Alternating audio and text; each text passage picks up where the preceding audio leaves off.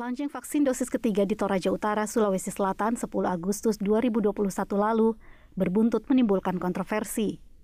Pasalnya, sesuai aturan pemerintah pusat, vaksinasi dosis ketiga menggunakan vaksin Moderna ditujukan sebagai booster bagi tenaga kesehatan atau nakes dan bagi masyarakat yang belum memperoleh vaksin. Namun beberapa pejabat di sana ternyata ikut divaksin dosis ketiga. Terkait hal ini, Bupati Toraja Utara Yohanes Basang berkilah, Vaksin tahap ketiga yang diberikan ke Forkopimda, yakni Wakil Bupati dan Kapolres Toraja Utara, tidak melanggar aturan, mengingat Forkopimda juga bagian dari Satgas COVID-19 dan memiliki mobilitas yang tinggi. Saya pikir bahwa yang kita skala prioritaskan itu adalah tenaga kesehatan. Hmm. Tetapi uh, Forkopimda juga ini kan uh, bagian dari Satgas COVID. Hmm dan tentu juga saya pikir itu ya paling lebih banyak ketemu orang kan mm. jadi ya kan tidak bukan berarti bahwa kita mengambil uh, data itu tetapi Sementara itu, Wakil Bupati Toraja Utara, Frederick Victor Palimbong, yang ikut divaksin dosis ketiga mengatakan, vaksin dosis ketiga yang tiba ada kelebihan. Selain itu, menurutnya, Berdasarkan hasil rapat dengan pemerintah Provinsi Sulawesi Selatan, memungkinkan Forkopimda menerima vaksin dosis ketiga.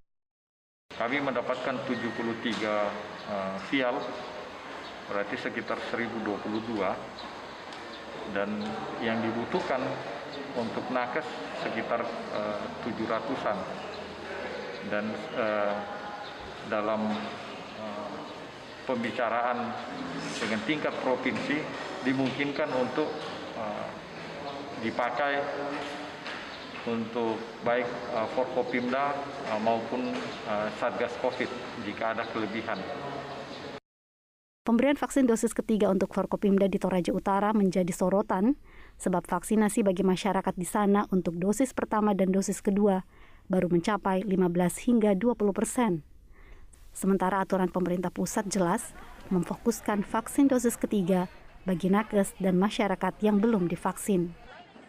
Dari Kabupaten Toraja Utara, Sulawesi Selatan, Muhajir Tangkesalu, Metro TV. Pemirsa untuk membahasnya, kali ini kami sudah terhubung bersama dengan Yohanes Basang, Bupati Toraja Utara. Selain pimpinan Forkopimda dan Kapolres Toraja Utara, betulkah seluruh Forkopimda Toraja Utara ikut menerima vaksin dosis ketiga beberapa waktu lalu, Pak Yohanes? Saya pikir bahwa itu tidak benar. Masih hmm. ada sebagian uh, yang belum. Jadi berapa jumlah yang menerima vaksin dosis ketiga? Uh, saya tahu yang saya dengar itu baru Pak Wakil, Pak Kapolres ya dengan uh, saya kira baru dua. Ya baru dua saja itu hanya ya Baik, tetapi ini vaksinasi dosis pertama dan kedua di Toraja Utara baru mencapai 15 hingga 20 persen dan juga ada aturan yang jelas dari pemerintah pusat yang memfokuskan vaksin dosis ketiga hanya bagi nakes. Jadi apa alasan utama Forkopimda Toraja Utara ikut menerima vaksin dosis ketiga, Pak Yohanes? Uh, saya kira memang kita sependapat bahwa yang vaksin dosis ketiga ini diperuntukkan bagi tenaga kesehatan kita Uh, tetapi ya saya pikir bahwa ya sekali lagi saya katakan bahwa Forkopinda juga adalah bagian dari Satgas Covid yang tentu mobilitasnya juga tinggi ketemu dengan uh, seluruh masyarakat. Jadi saya pikir itu kalau ya memungkinkan seandainya negara memungkinkan ya jangankan Forkopinda seluruh masyarakat pun kita saya kira layak dan pantas untuk divaksin. Ya kalau memang itu masih terbatas ketersediaannya ya tidak apa-apa. Kita skala prioritas untuk tenaga kesehatan kita dulu. Setelah itu ya semua masyarakat dan semua pejabat, baik itu yang ada di eh, tingkat pendidikan, ya pelayanan-pelayanan lainnya yang ada di pemerintahan, saya kira tidak ada salah kalau itu divaksin karena saya kira ya negara kan hadir untuk bagaimana memberi vaksinasi vaksin kepada seluruh masyarakat eh, Indonesia.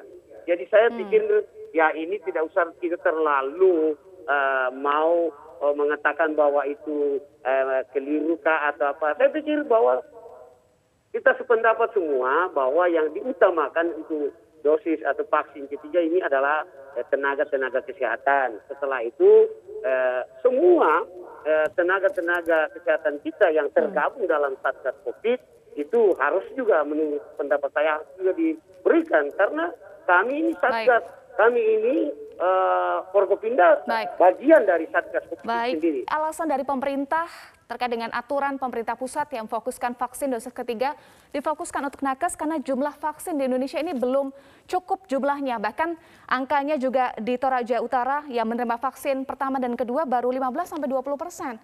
Ya, iya. Tapi kan kami tetap mem, mem, mem, membuat skala prioritas untuk tenaga kesehatan kita, Mbak Eva. Itu skala. Dan sedikit lagi akan tuntas. Ya, gitu. Hmm. Sementara dalam saat, proses. Baik, saat ini apakah seluruh nakes di Toraja Utara sudah mendapatkan booster vaksin? Uh, sementara dalam proses. Ya, sedikit lagi akan tuntas. Berapa persen prosesnya sekarang, Pak? Uh, sudah 75 persen dari tenaga kesehatan kita, ya. Dan ini lagi ber, uh, ber, berlangsung terus untuk proses uh, vaksinnya. Baik, lalu dengan penggunaan vaksin ketiga untuk Forkopimda, jadi bagaimana nih nasib hampir 80 persen masyarakat Toraja Utara yang belum divaksin? Ya inilah yang kita tentu harus uh, kami pemerintah Toraja Utara harus terus menerus membangun uh, uh, komunikasi dengan dinas provinsi uh, Sulawesi Selatan, Kementerian Kesehatan, ya kalau bisa kita harapkan semua masyarakat kita bisa divaksin dalam rangka uh, percepatan pemutusan uh, penyebaran COVID-19 ini. Badan Penyelidikan dan Pengembangan Teknologi Kebencanaan Geologi melaporkan awan panas tercatat di seismogram dengan amplitudo 60 mm dan durasi 159 detik. Sedangkan lava pijar teramati empat kali pada tengah malam hingga pukul 6 pagi dengan jarak luncur 1.200 meter. Sementara itu tingkat aktivitas Merapi level 3 atau siaga. Potensi bahaya saat ini berupa guguran lava dan awan panas pada sektor Tenggara Barat Daya sejauh maksimal 3 km ke arah Sungai Woro. Masyarakat diminta mewaspadai bahaya lahar terutama saat terjadi hujan di seputar Merapi. Ada ancaman besar selain pandemi COVID-19. Kini seluruh dunia dihadapkan pada bencana perubahan iklim yang bukan tidak mungkin akan jauh lebih mematikan. Dari tahun ke tahun ancaman perubahan iklim nyata di depan mata. Berbagai bencana alam terjadi hampir di seluruh penjuru bumi. Pada Juni lalu, sejumlah negara Eropa seperti Jerman dan Belgia dilanda banjir besar yang dipicu cuaca ekstrim. Ratusan orang menjadi korban jiwa. Sejumlah negara tetangga pun ikut terdampak seperti Perancis hingga Inggris. Bencana banjir ini bahkan disebut sebagai salah satu banjir paling dahsyat yang pernah terjadi di benua biru tersebut. Banjir sendiri dipicu cuaca ekstrim di berbagai negara Eropa. Sementara itu gelombang panas di benua Eropa dan Amerika menyebabkan kebakaran di sejumlah negara mulai dari Yunani, Italia, Rusia, dan Amerika Serikat. Petugas pemadam berjibaku memadamkan api yang menghanguskan hutan, semak, hingga pemukiman warga. Kebakaran Dixie di Amerika pun menjadi kebakaran tunggal terbesar dalam sejarah California. Tak hanya di Eropa dan Amerika, Turki salah satu negara perbatasan benua Eropa dan Asia juga mengalami sejumlah bencana yang datang berdekatan. Kebakaran hutan hebat terjadi yang juga diikuti bencana banjir bandang dengan tingkat kerusakan tinggi. Sama halnya dengan Turki, Provinsi Hubei di Tiongkok juga mengalami banjir besar, begitupun dengan sejumlah wilayah di India. Sementara itu di Indonesia, kemunculan badai tropis, longsor, banjir bandang, hingga mencairnya es di puncak Jayawijaya diprediksi terjadi dalam waktu dekat. Ilmuwan mengaitkan sejumlah bencana sebagai dampak langsung dari perubahan iklim. Benarkah demikian? Kemungkinan besar jawabannya iya. Penilaian dari panel antar pemerintah untuk perubahan iklim atau IPCC menyebutkan, pemanasan global telah berdampak pada cuaca dan peristiwa ekstrim di seluruh dunia. Mulai dari suhu muka bumi yang terus meningkat, kenaikan muka air laut, hingga pencairan gletser akibat ulah manusia menjadi fakta perubahan iklim masif terjadi. Kode merah bagi umat manusia ini tentu perlu segera diwaspadai. Mitigasi harus segera dilakukan agar korban tidak berjatuhan. Dan pemirsa untuk mengetahui seberapa besar dampak perubahan iklim di dunia dan seperti apa bentuk mitigasi ancaman alam di Indonesia, kami akan membahasnya bersama dengan Kepala Pusat Layanan Informasi Iklim Terapan BMKG, Arda Sena Sopaheluakan. Kalau kita melihat begitu ya eh, dalam berita akhir-akhir ini di Eropa, di Amerika mulai dari eh, bencana banjir hingga kebakaran hutan dan lahan yang begitu besar yang bisa dikatakan dibandingkan tahun-tahun sebelumnya ini merupakan yang terparah seperti itu. Ini sebenarnya apa yang eh, sedang terjadi begitu Pak Sena? Kejadian uh, gelombang panas seperti yang tadi disebutkan di Eropa Selatan khususnya yang sekarang ini sedang terjadi Eh, baik juga kejadian eh, gelombang panas yang eh, bulan lalu terjadi di Amerika dan Kanada merupakan sebenarnya dampak dari perubahan iklim yang telah nyata terjadi. Di Indonesia juga kita mencatat dampak dari perubahan iklim tersebut dalam bentuk curah hujan yang semakin ekstrim di beberapa banyak tempat, khususnya pada saat musim hujan. Jadi memang Mbak Zakia bahwa perubahan iklim itu sudah Eh, terjadi gitu dan itu terjadi di mayoritas semua tempat di dunia dampaknya.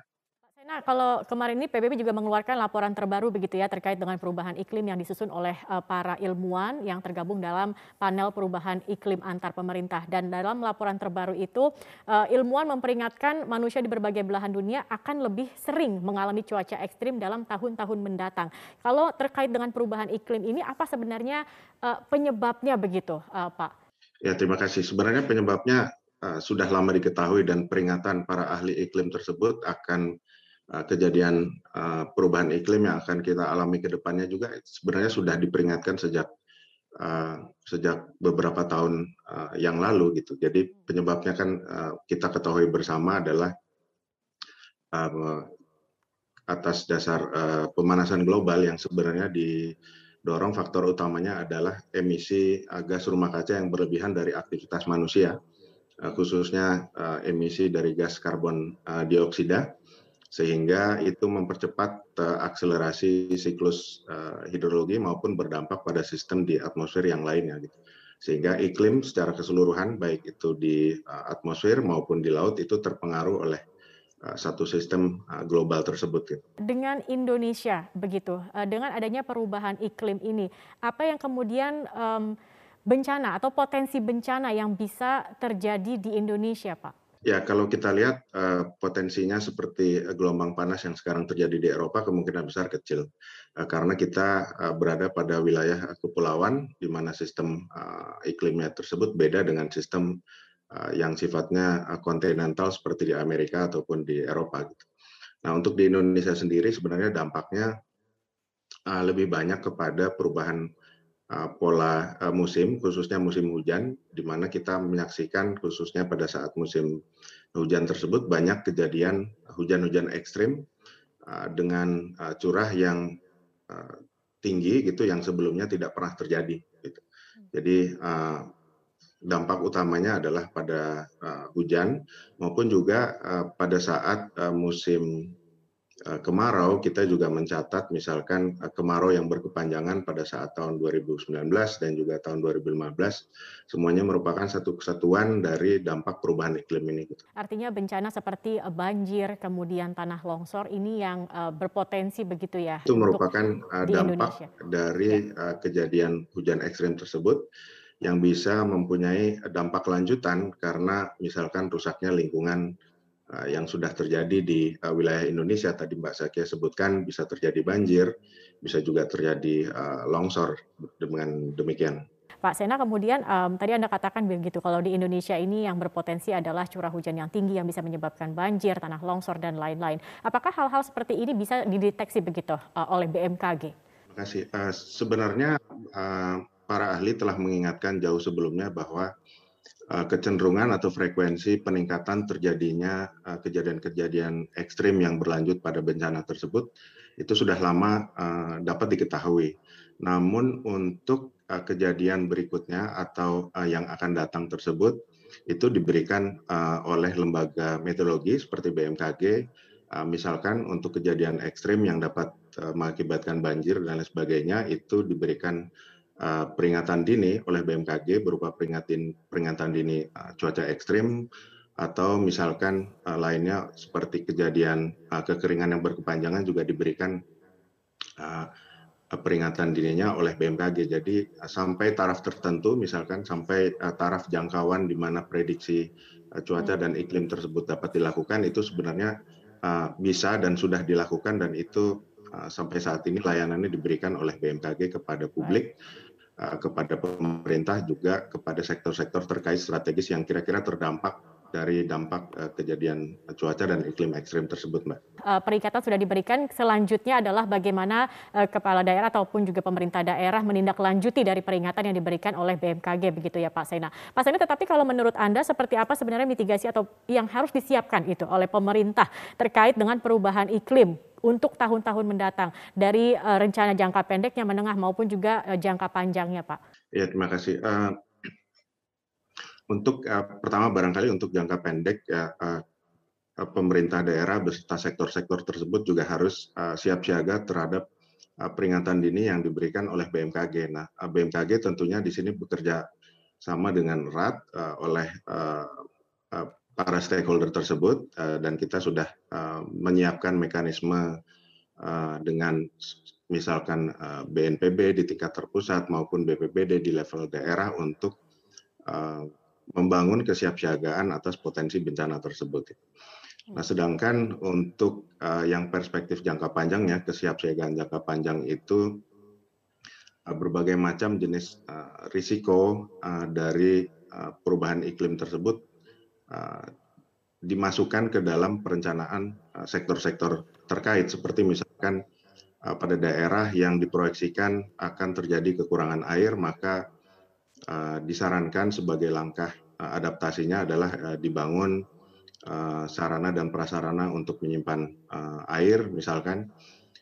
Lalu misalkan adaptasi sektor lainnya seperti sektor pertanian dikembangkan varietas yang tahan terhadap kekeringan dan lain sebagainya. Jadi itu semua merupakan satu paket yang perlu dikembangkan bersama antara Eh, BMKG juga eh, terhadap sektor-sektor yang terdampak pada perubahan iklim ini. Intelijen Negara Jenderal Polisi Purnawirawan Budi Gunawan meninjau vaksinasi lanjutan di SMPN 11 Kota Tangerang, Banten, sekaligus memeriksa pelaksanaan vaksinasi dari rumah ke rumah, tepatnya di perumahan Pondok Makmur, Tangerang, Banten pada Kamis pagi.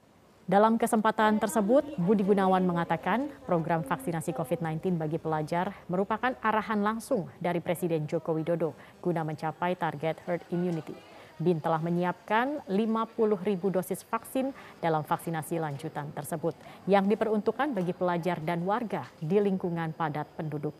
Budi Gunawan menjelaskan alasan BIN menggelar vaksinasi pelajar karena para pelajar merupakan calon penerus bangsa. Selain itu, metode vaksinasi dari rumah ke rumah dinilai efektif dalam menjaga warga yang tinggal di pelosok. Budi Gunawan memastikan pihaknya akan mengadakan vaksinasi lanjutan di daerah-daerah yang mengalami lonjakan kasus COVID-19. Bahkan beberapa di antaranya termasuk zona hitam penularan COVID-19.